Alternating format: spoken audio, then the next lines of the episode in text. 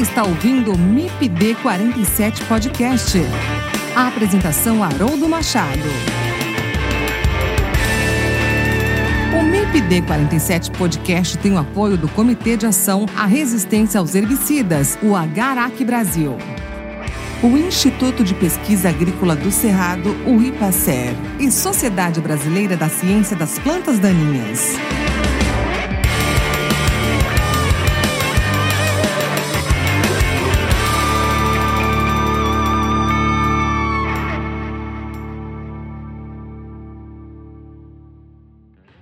Olá pessoal, tudo bem? Que bom estar com vocês em mais um episódio do MIPD 47 Podcast. É sempre uma alegria muito grande estar aqui com vocês a cada novo episódio. E nesse episódio eu converso com o professor Francisco Cláudio Freitas, da Universidade Federal de Viçosa. Nós vamos conversar sobre o uso de papel como método físico de controle de plantas daninhas em hortaliças. Além de comprovada eficácia na supressão da mata competição, o papel pode contribuir de forma significativa para a economia de água nos plantios, estabilizar a temperatura do solo, evitando picos de máximas e de mínimas, e, por consequência, proporcionar incrementos na produtividade das culturas.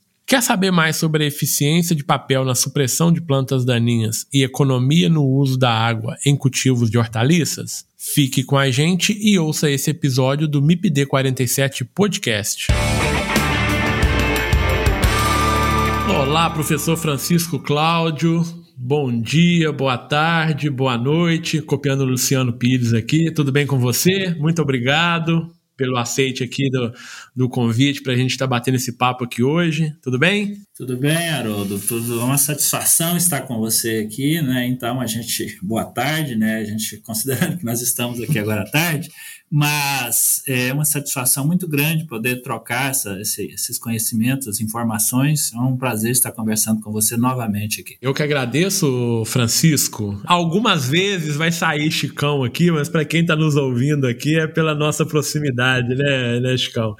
Para quem não, não conhece, nós somos quase conterrâneos, né? Tive o prazer de trabalhar com você na minha iniciação científica, no meu mestrado, né? Somos compadres aí, né, Francisco? Então essa a gente acaba é, chamando aqui de Chicão em alguns momentos aqui, mas com todo carinho. E, e a gente agradece, o Francisco, então essa essa sua segunda participação aqui no nosso podcast, né? A gente já conversou aqui em outro momento. A gente falou aqui sobre manejo de plantas daninhas na cultura do feijão. E hoje eu queria tratar de um tema que eu acho muito importante e que você está conduzindo ensaios, né? E eu li já alguns trabalhos que você fez aí junto com sua equipe, né? Que é com controle físico de plantas daninhas. Vamos conversar um pouco sobre isso? Sim, Haroldo, é uma satisfação a gente falar sobre esse tema, né? Que infelizmente não é a a bola da vez, a gente diga, diz assim, né? Outros métodos acabam sendo muito utilizados, mas o controle físico, né? Ele tem uma importância muito grande se considerarmos aí, principalmente em áreas urbanas, a produção de hortaliças, pequenas áreas, onde a gente não tem a viabilização, por exemplo, às vezes do controle químico, de outros métodos, método mecânico, às vezes é um pouco difícil de executar, é caro, né? falta mão de obra. Então, o controle físico entra como uma ferramenta muito importante em determinadas situações. Né? E é legal, Francisco, porque às vezes a gente talvez não, não estude muito isso, né? e a gente precisa realmente é, debruçar um pouco mais sobre esses temas. E, e, o que eu acho legal é vendo aí alguns trabalhos é, que você fez aí, e a gente vai falar disso mais à frente, mas a gente mira no, no, em um alvo e acaba acertando outros, né? E, e, associado a isso, a gente consegue ter muitos ganhos, não só de supressão da vegetação daninha, mas outros ganhos que a gente pode até chamar de periféricos aqui, mas que na verdade não são periféricos, né? São muito importantes aqui dentro do nosso contexto de manejo de plantas daninhas em sistemas produtivos, né? Sim, Haroldo. Dentro desses métodos, só para fazer aqui, né, esses métodos, voltando um pouco anterior aqui, os métodos físicos, eles vão envolver aqui a solarização, o calor, né, como lança-chamas, aí o pessoal, por exemplo, tem usado em áreas urbanas, próprio choque elétrico, né, descarga elétrica, inundação, e a barreira física com cobertura morta, com material vegetal, material inorgânico, filme de polietileno, plástico, e recentemente a gente tem trabalhado com papel, papel reciclado, algumas opções, né? E eu queria comentar exatamente o que você comentou, falou aí, né? Muitas vezes o coadjuvante acaba assumindo o papel mais importante no final da história, né? Esses ganhos que você chamou de periférico, que a gente às vezes avaliava como uma característica secundária, e em algum momento ele pode assumir a principal função, igual a gente viu aqui, por exemplo, a gente vai ver a redução de aquecimento do solo, economia de água, eu acho que chamar economia de água de periférico é complexo, não né? É possível. Não é, não é, não é cabível. E a gente aqui, né? pensava inicialmente aí em, em, em, controle de planta daninha só e chega à conclusão de que essa, esse controle físico pode levar à economia de água. Lembrando que eu tenho um pouco de experiência, eu tive oito anos trabalhando na região do semiárido, né, na, na Universidade Federal Rural do Semiárido, na UFESA, onde eu aprendi a trabalhar associando método de controle de plantas daninhas e economia de água, uso eficiente de água. Tanto porque a água tem um custo muito elevado, ou porque não tem quantidade de água, a gente vive, vive esse problema, né? ou porque muitas vezes a água não tem uma qualidade boa, e se coloca muita água, você saliniza o solo. Então, não dá para falar só de uma coisa. Então, a parte de planta daninha, nesses métodos físicos, algum método, principalmente que envolve a cobertura do solo com material inorgânico, como filme de polietileno, mulch, né?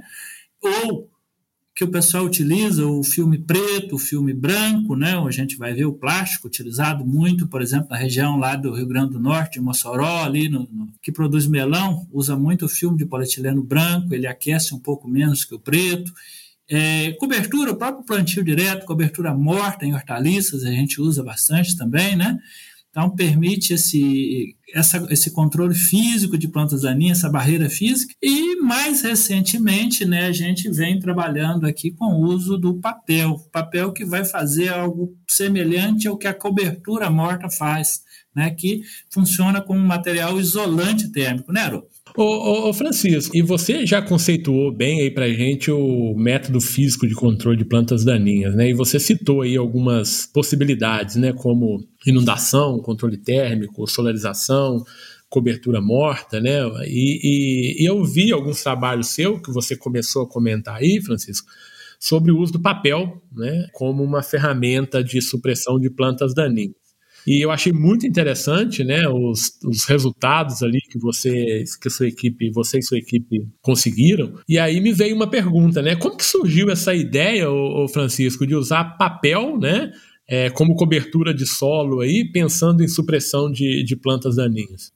Bom, Haroldo, primeiro a gente tem que dar mérito a quem de fato começou com esse trabalho, que foi o professor Caetano Marciano, que foi meu professor, que foi seu professor, que é um grande amigo, e ele começou a fazer uns trabalhos aqui com. Ele produzia hortaliças também, sua propriedade, e ele começou a usar jornal, alguns papéis e começou a avaliar isso aí, essa cobertura. Aí no início muita gente não acreditava, né, porque achava que aquilo ia rasgar, não ia controlar a planta daninha. Então ele começou a fazer uns trabalhos e foi avançando. Aí com orientados dele, trabalhando já nisso aí, começou a avançar na pesquisa também.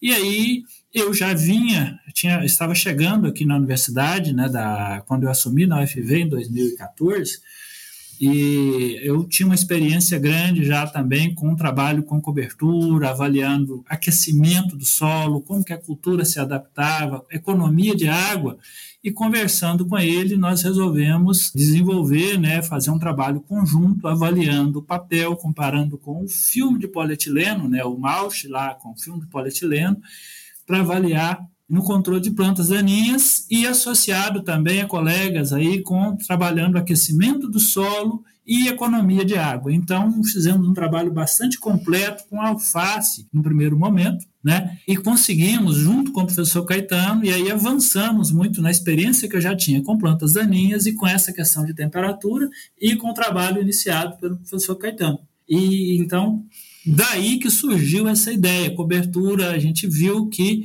Nesse primeiro trabalho da alface, a gente viu que havia uma, uma possibilidade muito interessante né, de reduzir, daqui a pouco a gente vai comentar com mais detalhes, né, mas de reduzir é, de produzir, de controlar plantas daninhas para o cultivo da alface e outras hortaliças, ou seja, viabilizava o cultivo, né, diminuía o consumo de mão de obra, essa coisa toda, e ainda a alface, num período de temperaturas elevadas, produziu mais por quê? Porque aqueceu menos o solo e ainda economizou água. Daqui a pouco a gente vai citar esses números. Perfeito. Então, tudo começou com isso. Então, mérito aí, o professor Caetano, que hoje está aposentado, né? Professor Caetano Perfeito. Marciano. Então, acho que isso é muito importante. Querido professor Caetano, bom, ótimo professor e parceiro do futebol também, né, Grande falar, amigo, grande amigo. Futebol e um pesquisador muito, muito querido. Ô, Francisco, e na verdade, então, você começou a desenvolver esses trabalhos, vocês começaram a desenvolver esses, esses trabalhos, né? E que hoje tem resultados muito importantes. E aí, pela sua experiência, né, é, quais situações aí que a gente pode pensar no papel, né? Como que ele pode ser utilizado aí? Como que você vislumbra essa já de posse de alguns dados que nós vamos discutir mais à frente, como que você vislumbra esse posicionamento do, do papel? Bom, é, eu acho que o uso dele ainda temos muito que avançar né, nas possibilidades. Nós já temos alguma coisa de concreto, né, principalmente com hortaliças, mas todas as, as áreas que já utilizam a cobertura do solo, como o, o mulch lá, por exemplo, lá na, até na própria fruticultura, né, é possível. Então, mas a princípio a gente vai dar um foco maior aqui o cultivo de hortaliças, como alface, repolho, a cebolinha, né, a cebolinha que não cobre bem o solo, então diferente de outras culturas, então ela fica todo o ciclo, tem um ciclo longo, vários cortes, então ela fica todo o ciclo ali com o solo descoberto, demandando capinas. E se eu tenho um solo coberto com papel, com material que não aquece muito, que protege o solo, que reduz a economia de água no repolho, na alface, outras hortaliças, tá? É, que a gente possa estar pensando aí uma possibilidade e até a gente vê essa possibilidade em frutíferas como maracujá, por exemplo, naquele início de ciclo e até quem sabe cultivos florestais, né? Acho que isso a gente precisa evoluir muito. Você também já fez alguns trabalhos nessa linha, né? Tudo que eu tenho uma planta que é muito vulnerável a parte de infestação de plantas daninhas naquele início, né? E que não tem ali, que eu não preciso daquele controle por um período muito longo. Esse papel ele vai ter uma vida ali, a, a depender do tipo de papel, que a gente vai comentar mais adiante, durar tipo 30 dias, 60 dias, tá certo? Dependendo da condição climática, é claro. E aí já dá aquela arrancada inicial, e no caso das hortaliças, que normalmente possuem ciclo curto, por exemplo, alface 30 dias, o repolho em torno de 80 dias, a cebolinha, a gente fez trabalhos aqui com até 90 dias, ele suportou bem. Então, a gente vislumbra muito como uma situação interessante. Outras, morango, acho que tem muito caminho para a gente seguir ainda, né, Arona? Perfeito. Ô, Francisco, então você está com esse desafio inicial aí com as hortaliças, né? E você bem comentou, é, ciclo curto, né, uma demanda de insumos muito elevada, né, e aí esse papelão ele pelo que a gente já, já observou, ele, ele traz muitos benefícios aqui para esse sistema, né? E aí, ô, Francisco, pensando né, em, em, situações aí, você falou de, de 60 dias, 90 dias, isso pode ser talvez um, um, um dificultador do uso do, do papel, essa durabilidade dele? Como que você imagina Imagina isso. Pode ou não, Haroldo. Pode, a gente tem que analisar pelos dois ângulos, né? Então, se eu tenho, por exemplo, eu tenho que ter um papel que dure aquele período que eu precise, que eu preciso dele lá. Então, por exemplo, o ciclo da alface são em torno de 30 dias. Para ele fechar, se segurar os 20 dias ali, eu já estou satisfeito que a alface fecha muito rápido no final. Do repolho aqui, com 80 dias, eu consegui resultados fantásticos. Tá? Quando foi lá no final, esse material ainda estava, já estava em início de decomposição, tal, dependendo da condição climática, em outro cultivo ainda estava inteiro. E aí o que, que acontece? Suportou perfeitamente aquele ciclo. Perfeito. Principalmente aquela parte que eu tenho, que a gente chama de período crítico de prevenção e interferência de plantas daninhas, onde eu tenho a maior competição com as plantas daninhas. E ele funciona como uma barreira física. Mas esse, essa duração curta, vejam, ela é perfeita. O plástico tem. Quanto tempo o plástico fica no ambiente? Isso é bom ou ruim? Tá? Vem a pergunta. eu preciso retirar esse plástico depois, senão vira um lixão lá no campo. Inclusive, tem normas para isso que obriga você a tirar esse material. O pessoal que trabalha com melão, por exemplo, tem que retirar esse material, porque se passar a grade lá, incorporar aquilo, daqui a pouco, ao longo dos anos, você tem lá uma quantidade de plástico imensa. Então, não é um material biodegradável. Então, o lado bom da história é esse. Não sei se você concorda comigo. Né? Concordo. Então, eu passo a ter uma possibilidade, um material que não vai representar um poluente lá no ambiente, né? Perfeito. E eu acho que as coisas também evoluem, né, né Francisco? Então, é, eu estou vislumbrando aqui, talvez no futuro não muito distante, que existam papéis específicos para cada cultura, né? Então, imagino um papel que seja específico para o alface, que vai durar ali seus 35 dias, um papel que seja específico para uma outra cultura, que tem um ciclo aí de 80, 90 dias.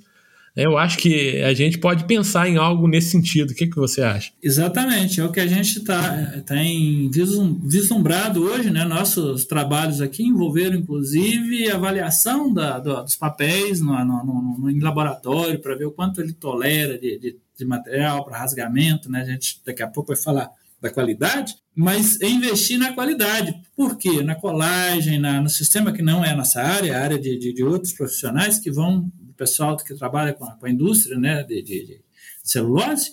Por quê? Porque buscar por papéis que com diferentes potenciais, né? Eu preciso de um papel para que, que eu vou ter um papel que fica lá no campo muito tempo se a minha cultura tem um ciclo de 30, 40 dias, no caso da alface? E aí a gente sabe que todo o processo industrial de fabricação do papel ele vai mudar, né? Ele muda para atender essa necessidade do campo, né? Exatamente. Então vamos pensar nesse papel aqui, só dar um exemplo prático para quem não tem vivência, né? Vamos imaginar o saco que envolve ali de papel que envolve o saco de cimento, né? É um, algo parecido, que tolera a umidade, que não rasga muito fácil, né? A gente precisa de um material com uma característica parecida, com uma gramatura. Então, se eu preciso, eu tenho uma cultura de 90 dias, ou sei lá, estou imaginando aqui que eu estou com a cultura lá do pimentão, que eu vou ter que suportar um período maior, eu vou ter que buscar um papel de durabilidade maior. Isso significa que nós temos muita coisa a fazer ainda, uma evolução muito grande, né?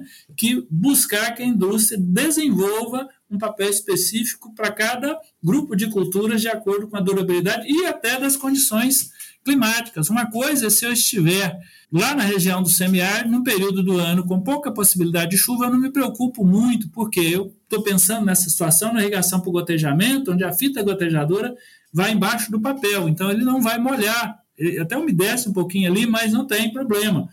As eu estou no verão aqui, aí, por exemplo, você está no estado do Rio de Janeiro, eu estou aqui em Viçosa, a gente tem um verão chuvoso, aí eu preciso de um material com a resistência maior, não é isso? Para a gente desenvolver. Exatamente. Mas isso é questão da indústria, né?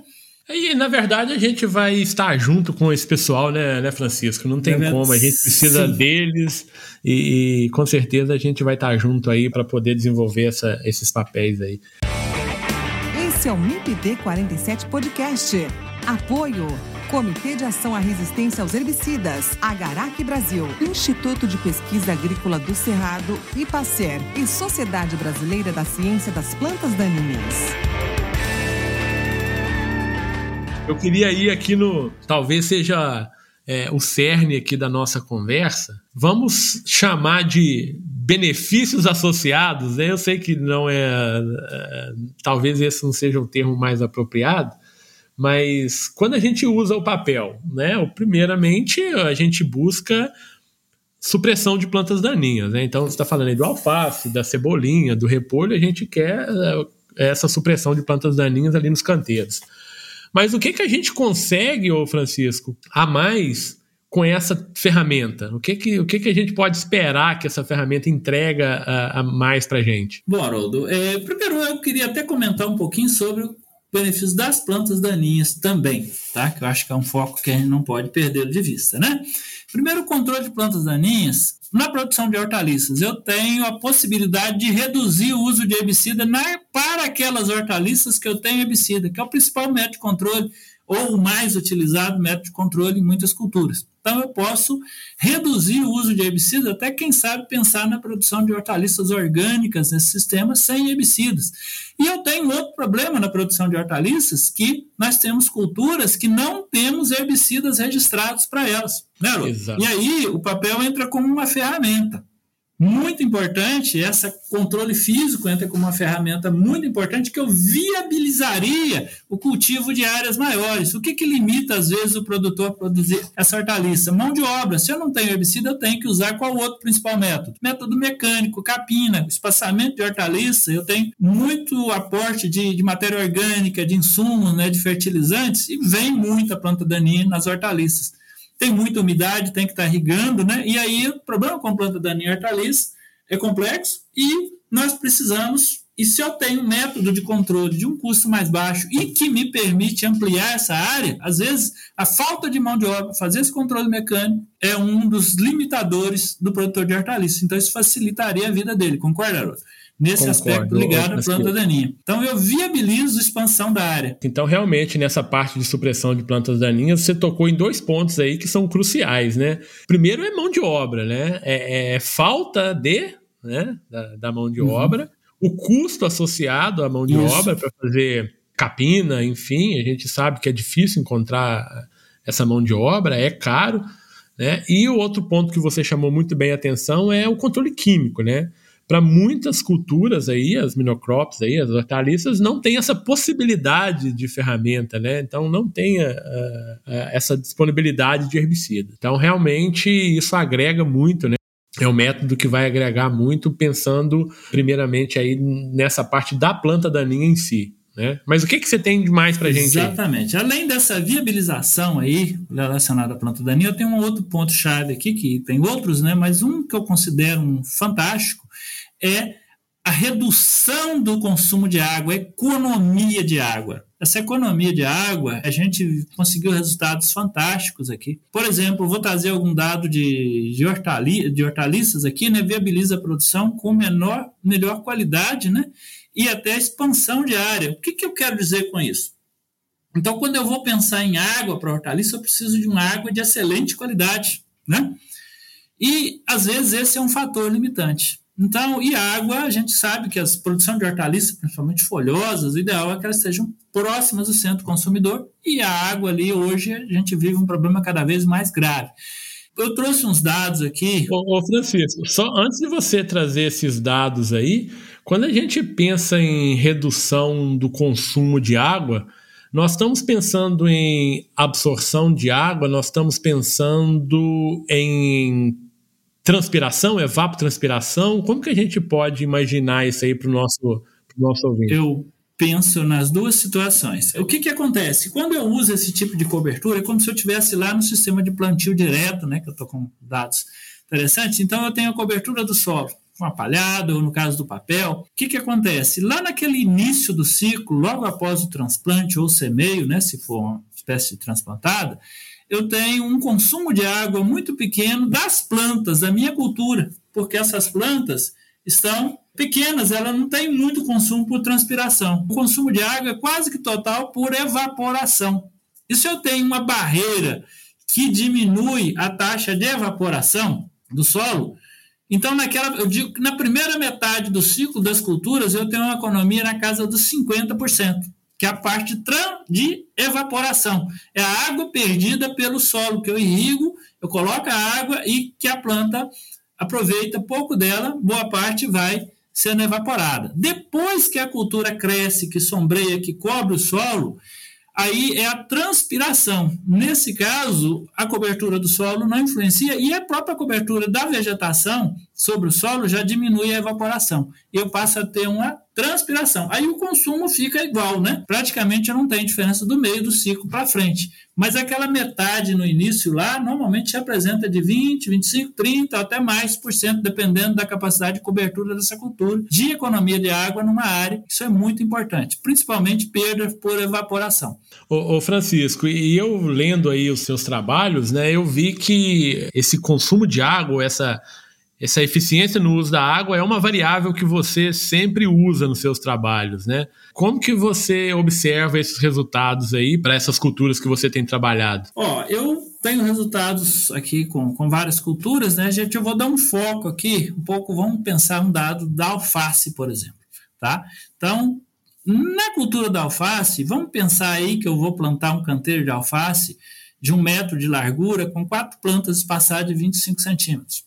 Tá? Então, vou ter 16 plantas por metro quadrado, não é isso? E aí, 4 por 4. Então, a gente conseguiu, para cada quilo de alface produzido, lembrando que uma planta de alface bem, uma planta boa, bem, uma boa condição, em torno de 250 gramas. Então, para cada quilo de alface, cada quatro plantas, economizamos aí em torno de 10 litros de água. Tá? O que significa uma economia. No ciclo, né? No ciclo dela. 10 litros no ciclo da alface, tá? No ciclo, em torno de 30, 35, 40 dias, dependendo da época do ano, né?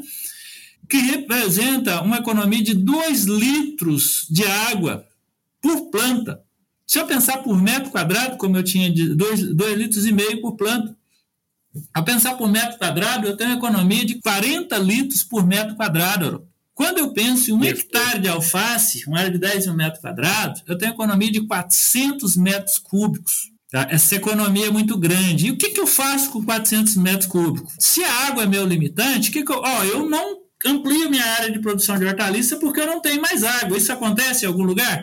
Acontece, né? Então, a gente poderia, o produtor poderia, com essa mesma quantidade de água, produzir e ampliar sua área em 37%. Ou seja, mais de um terço. Ele, se ele planta um hectare, ele poderia plantar 1,3 hectare, 1,37. Ou, vamos trazer para a nossa situação real, esse volume seria suficiente, essa economia de 400 metros cúbicos, é suficiente para abastecer 25 famílias com quatro pessoas por um mês na região. Então, o maior consumidor de água no Brasil ou no mundo é a agricultura. Então, se eu economizo na agricultura, sobra para o consumo para as pessoas, não é isso? Então, essa economia de um hectare, 400 metros cúbicos, dá para abastecer 25 famílias de quatro pessoas por um mês, que é um ciclo da alface, aproximadamente um mês. Isso baseado no consumo de 3,3 metros cúbicos por pessoa, com dados da ONU. Né? Olha o que, que nós podemos trazer de benefício, não só para a produção, benefício para a sociedade como um todo para o produtor, Perfeito. ou se ele usa menos água, essa água vai sobrar para o consumo, para outros fins, né, para a indústria, para o consumo humano. E lembrando que a gente tem que estar sempre com água de boa qualidade. Eu falei no começo, né, Francisco, eu chamei esse dado de, de periférico, né? Mas eu, eu falei brincando, obviamente, né? Para mim, eu acho que essa informação é uma das informações mais importantes, tá? A gente sabe da, do papel, da função de supressão de plantas daninhas, né? Mas quando eu vi esses dados, né, de economia de água, e você ainda nem falou, mas eu acho que você vai, vai falar que também nos seus trabalhos você chama muita atenção disso aí, além da redução né, do consumo de água ou da eficiência do uso da água, é a questão de usar também diferentes ambientes, inverno e verão, que isso também vai impactar, né? Então, de fato, Francisco, esses dados aí de redução de consumo de água, né? Para mim, ele isso agrega né, muito, muito no seu trabalho.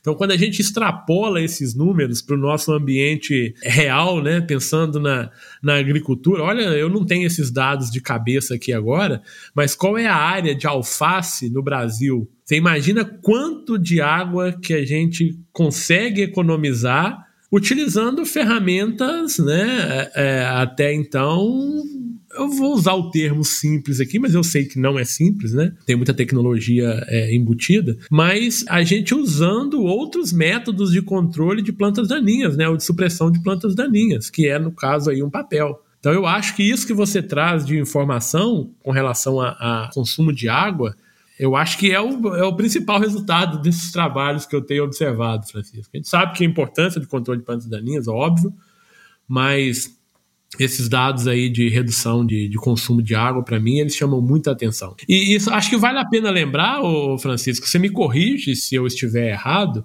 mas dos trabalhos que eu li, que você publicou, você sempre compara o papelão com o mulch, não é isso? Você tem lá os seus tratamentos, é o mulch é, é o plástico preto, plástico branco, testemunhas capinadas e sem capinas, né? É, eu estou te perguntando isso porque tem influência também na produtividade das culturas, né? Tem, Haroldo. É, na verdade, tem para os dois lados, né? Então, o que, que acontece? Ajuste da temperatura, né? A cultura, para produzir, ela tem uma faixa de temperatura adequada. Então, o papel, ele reduz as oscilações de temperatura, assim como a cobertura morta. Então, eu tenho no solo, por exemplo, se eu estou numa condição de clima muito elevado e eu tenho um filme de polietileno preto, ele chega a mais de 40 graus a temperatura do solo ali a 5 centímetros de profundidade, que a gente monitora, 40, 43 graus nos horários mais quentes, por volta das duas da tarde. E quando eu uso uma cobertura, como por exemplo o papel, eu tenho uma redução em torno de 8 graus,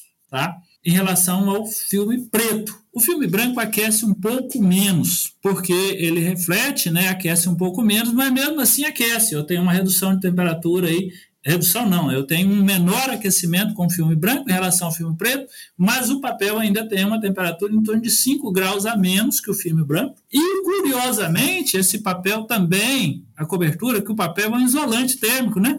Ele diminui também o aquecimento é, em relação ao solo sem nenhuma cobertura. Pensa o sol incidindo direto no solo, aquele solo sem nenhuma cobertura. Então eu tenho um aquecimento. Pense na comunidade microbiana, pense que algum, aquele aquecimento vai gerar um microclima próximo da planta. Se eu tenho uma, uma época do ano, uma região de temperatura muito elevada, por exemplo, vocês no Rio de Janeiro, isso representa. 50 graus fácil. É, você representa uma temperatura muito elevada ali próximo do solo. E uma cultura, uma, alface, por exemplo, que, que não tolera essa temperatura muito alta, ela às vezes até inviabiliza o cultivo dela nessa região. E se eu tenho uma condição de isolante, às vezes em cada vegetação também isso acontece, eu tenho papel, ele melhorou, ele aumentou a produção, por exemplo, do repolho no período quente do ano tá? Porque diminuiu o aquecimento, tá? Diminuiu, ele aumentou a produtividade em relação ao solo sem cobertura e com filme preto da alface, da cebolinha no período mais quente. Agora, quando eu cultivo no inverno, por exemplo, aqui em Viçosa, que tem um clima, um inverno mais frio, um aquecimento, às vezes, por exemplo, o filme preto, o filme branco, a gente conseguiu bons resultados também. Por quê? Porque um pequeno aquecimento numa condição de frio é bom, mas eu tenho que buscar.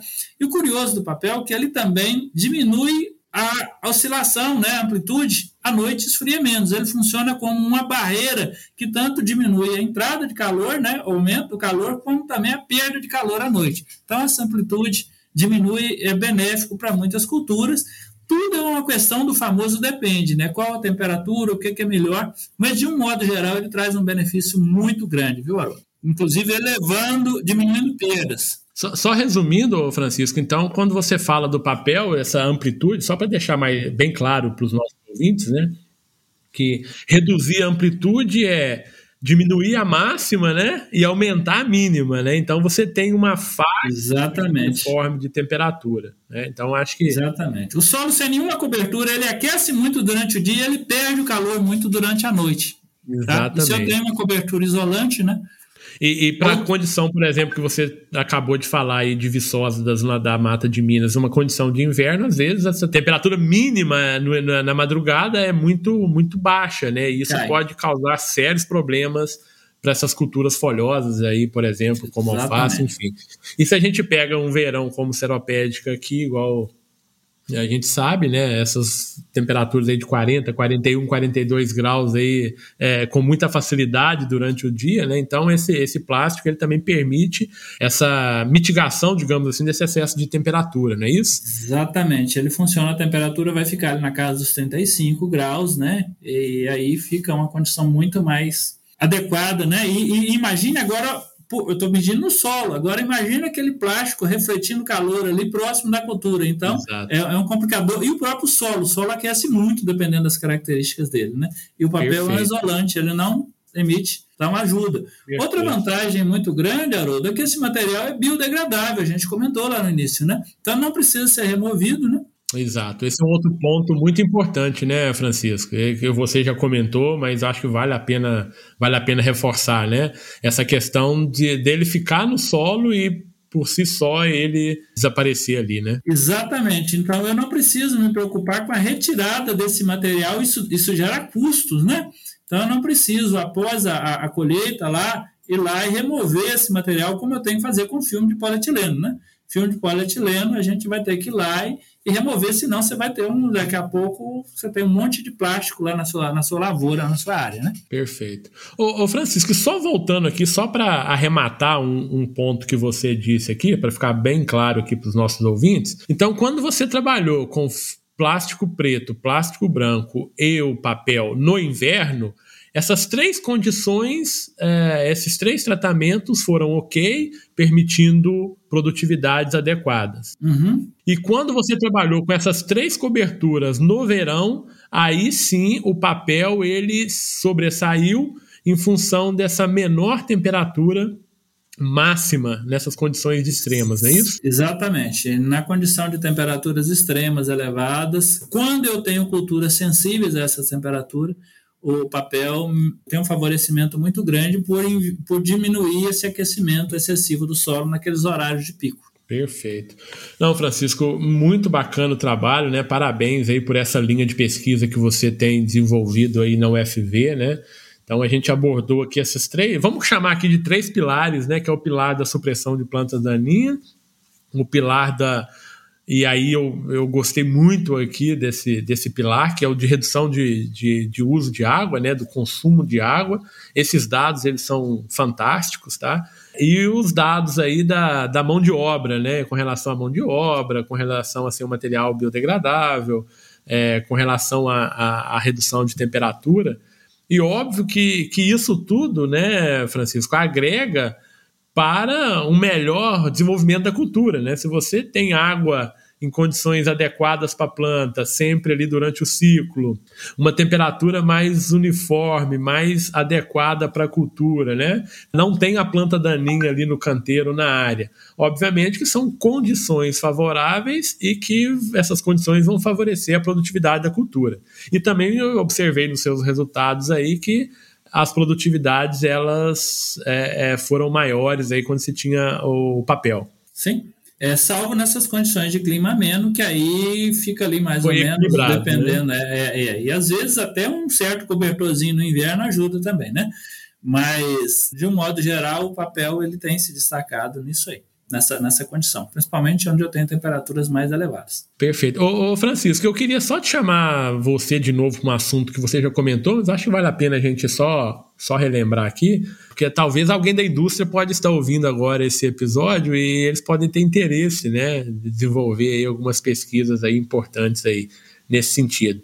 Mas quais características aí você é, aponta como sendo importante que esse papel deve ter para a gente realmente, acho que validado já está, os benefícios né, já estão validados aí, mas de vamos colocar aqui, dar escala para isso, Francisco, para isso realmente ser uma coisa que possa ser utilizada aí pelo produtor? Ora, do, em termos de características, é importante que esse papel tenha a resistência, ele tem que tolerar aquele período que você precisa lá no campo, né? Então, o papel vai ter que tolerar aquele período que a gente precisa, dele controlando planta daninha. Então, essa é uma característica que a indústria vai ter que desenvolver, que adaptar aquele papel que eu preciso para 30 dias, para 60 dias, para 150 dias e para aquelas condições de, de, de, de, de temperatura, né? Então, essa é uma coisa, uma característica que nós precisamos. A segunda é que esse material, então, ele não pode rasgar, né? Então, ele tem que ter tolerar a umidade e ele tem que ter custo acessível tá? Também. Então, e outra coisa é que a gente precisa encontrar esse material disponível no mercado, concorda? Então, eu preciso, o produtor precisa chegar lá e encontrar. E no momento nós não temos isso ainda, infelizmente. Tá? Então, a indústria não disponibiliza esse material em quantidades. Por exemplo, eu tenho aqui um rolo que eu peguei, uma, uma bobina que pesa uma tonelada, que eu peguei, que nós conseguimos junto a uma indústria, uma empresa que trabalha com produção de papel. Então, essa é uma condição. Agora, nós precisamos disso disponível, por exemplo, ah, eu quero comprar, fazer 100 metros de canteiro, eu preciso ir lá encontrar 100 metros para comprar, naquela condição, daquele material que eu preciso. Então, eu preciso dessas características e dessa disponibilidade. Sim, Haroldo? Na verdade, a gente, igual a gente já comentou, né, Francisco, que a gente vai aproximar, né, eu acho que isso está acontecendo, aproximar da indústria, né, realmente para a indústria oferecer essa esses materiais aí de acordo com a necessidade do produtor, né? Exatamente. E outra coisa que eu acho que vale a pena é, é, o manuseio, né, Francisco? Como que eu vou manusear isso no campo? Então, como você falou, você tem uma bobina de uma tonelada, né? Como é, a gente a, a, adaptar essa situação aí, né, para o pro produtor, né? Então, acho que além dessa parte é, agronômica, né, fitotécnica e agronômica, a gente precisa estar próximo da indústria também para desenvolver isso né, junto com a indústria, essa, essa alternativa aí da indústria. É, sim, isso é muito importante, né? Que a gente tem que, tem que chegar, a gente vai ter que, que produzir, tem que chegar, a indústria vai ter que chegar e, e entregar para o produtor chegue lá numa casa de, de, de, produtos agropecuários e fale, eu quero papel com essa característica, como se ele fosse comprar uma outra coisa qualquer. Então, é um avanço que vai ter que ter junto da gente, nós, junto, nós, nós já temos trabalhado, você faz parte do grupo, né, para a gente chegar, é, aproximar a indústria com a, com a com a realidade, com a necessidade, para que tenha, inclusive, custo acessível, né? É, tudo isso seja possível, é isso, Haroldo? Exatamente. Eu acho que uma coisa importante é o que a gente já, de certa forma, a gente, de certa forma não, né? O, o que a gente está fazendo, né, Francisco? É pesquisa, né? Então a gente precisa pesquisar muito, a gente precisa realmente ter dados bem robustos, né, que também dê bases para a própria indústria, né, é, entender que é um mercado importante para ela também. Eu falo indústria de celulose, né, indústria de papel, e que ela também se ligue, né, que é um mercado importante, que ela pode estar presente aí nesse mercado. É, inclusive esse mercado tem muitas possibilidades até de crescimento para outras áreas, né? Então, Exato. Então a possibilidade existe. Exatamente.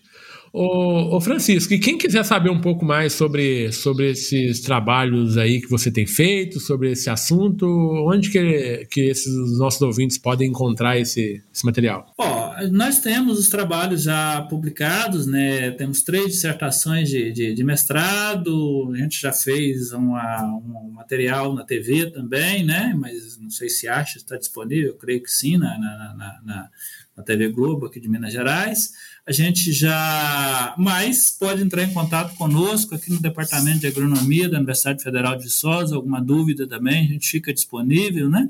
Fica é, sempre disponível aí. Esses materiais, essas três dissertações, eu acho que estão mais, mais fácil, acessível para o pessoal, embora a informação é um pouco mais longa, mas elas estão lá, estão disponíveis na internet, né? A gente pode estar mandando, mas qualquer pessoa que procurar lá vai achar. Então, é, é, a facilidade existe, entrar em contato também, a gente fica sempre disponível aqui na, na Universidade Federal de Viçosa para estar discutindo isso aí. Perfeito. Francisco, novamente quero te agradecer muito, né? O nosso papo ele, ele rendeu, né? A prosa, eu sempre falo, não sei porquê, mas todos os episódios eu falo isso. O papo, quando é bom, ele passa muito rápido. E realmente, é, gravando aqui os episódios do podcast, não teve um episódio que não passasse rápido e esse não foi diferente, né? É muito boa a conversa. É, foi bom te reencontrar, mesmo que a distância aqui, a gente trocar ideia, conversar um pouco. É, e novamente, muito obrigado tá, pelo aceite aí de, de bater esse papo com a gente aqui. É, eu agradeço, os nossos, os nossos ouvintes também agradecem aqui. Sim, Haroldo, é, fico sempre à disposição aí, é uma satisfação a gente estar tá difundindo essa tecnologia, inclusive essa é uma necessidade que nós temos, né, isso precisa sair da, da, da, da, de dentro da universidade, né, e esses trabalhos vão avançando e certamente nós vamos voltar a falar sobre esse assunto já em novas, no, avançando, e outros temas também, eu fico sempre disponível aqui, é uma satisfação, um grande amigo que a gente a, gente, a amizade que a gente tem e a gente fica sempre disponível para estar tá discutindo com você aqui temas que julgar importantes aqui para a gente. Tá bom? Perfeito, Francisco. Com certeza você virá aqui no futuro muito próximo. E com certeza a gente vai falar mais de papel, né? Mais à frente aí, com o desenrolar das pesquisas aí que a gente está conduzindo aí, né, Francisco? Então, muito obrigado, Francisco. E a vocês, meus ouvintes, um abraço e até o próximo episódio do MIPD 47 Podcast. É isso aí, pessoal. E por hoje é só. E para encerrar, quero agradecer aqui aos patrocinadores do MIPD 47 Podcast, o Comitê de Ação à Resistência aos Herbicidas, o Agarac Brasil. Para vocês conhecerem um pouco mais sobre o Agarac Brasil, acessem o site www.agarac-br.org. Lá você vai encontrar conteúdo de qualidade sobre resistência de plantas daninhas a herbicidas. Agradecer também ao Instituto de Pesquisa Agrícola do Cerrado, o IPACER, cultivando pesquisa, colhendo resultados. Conheça o IPACER, acesse o site ipacer.com.br. Agradecer também à Sociedade Brasileira da Ciência das Plantas Daninhas. Visite o site sbcpd.org e conheça um pouco mais sobre a Sociedade Brasileira da Ciência das Plantas Daninhas.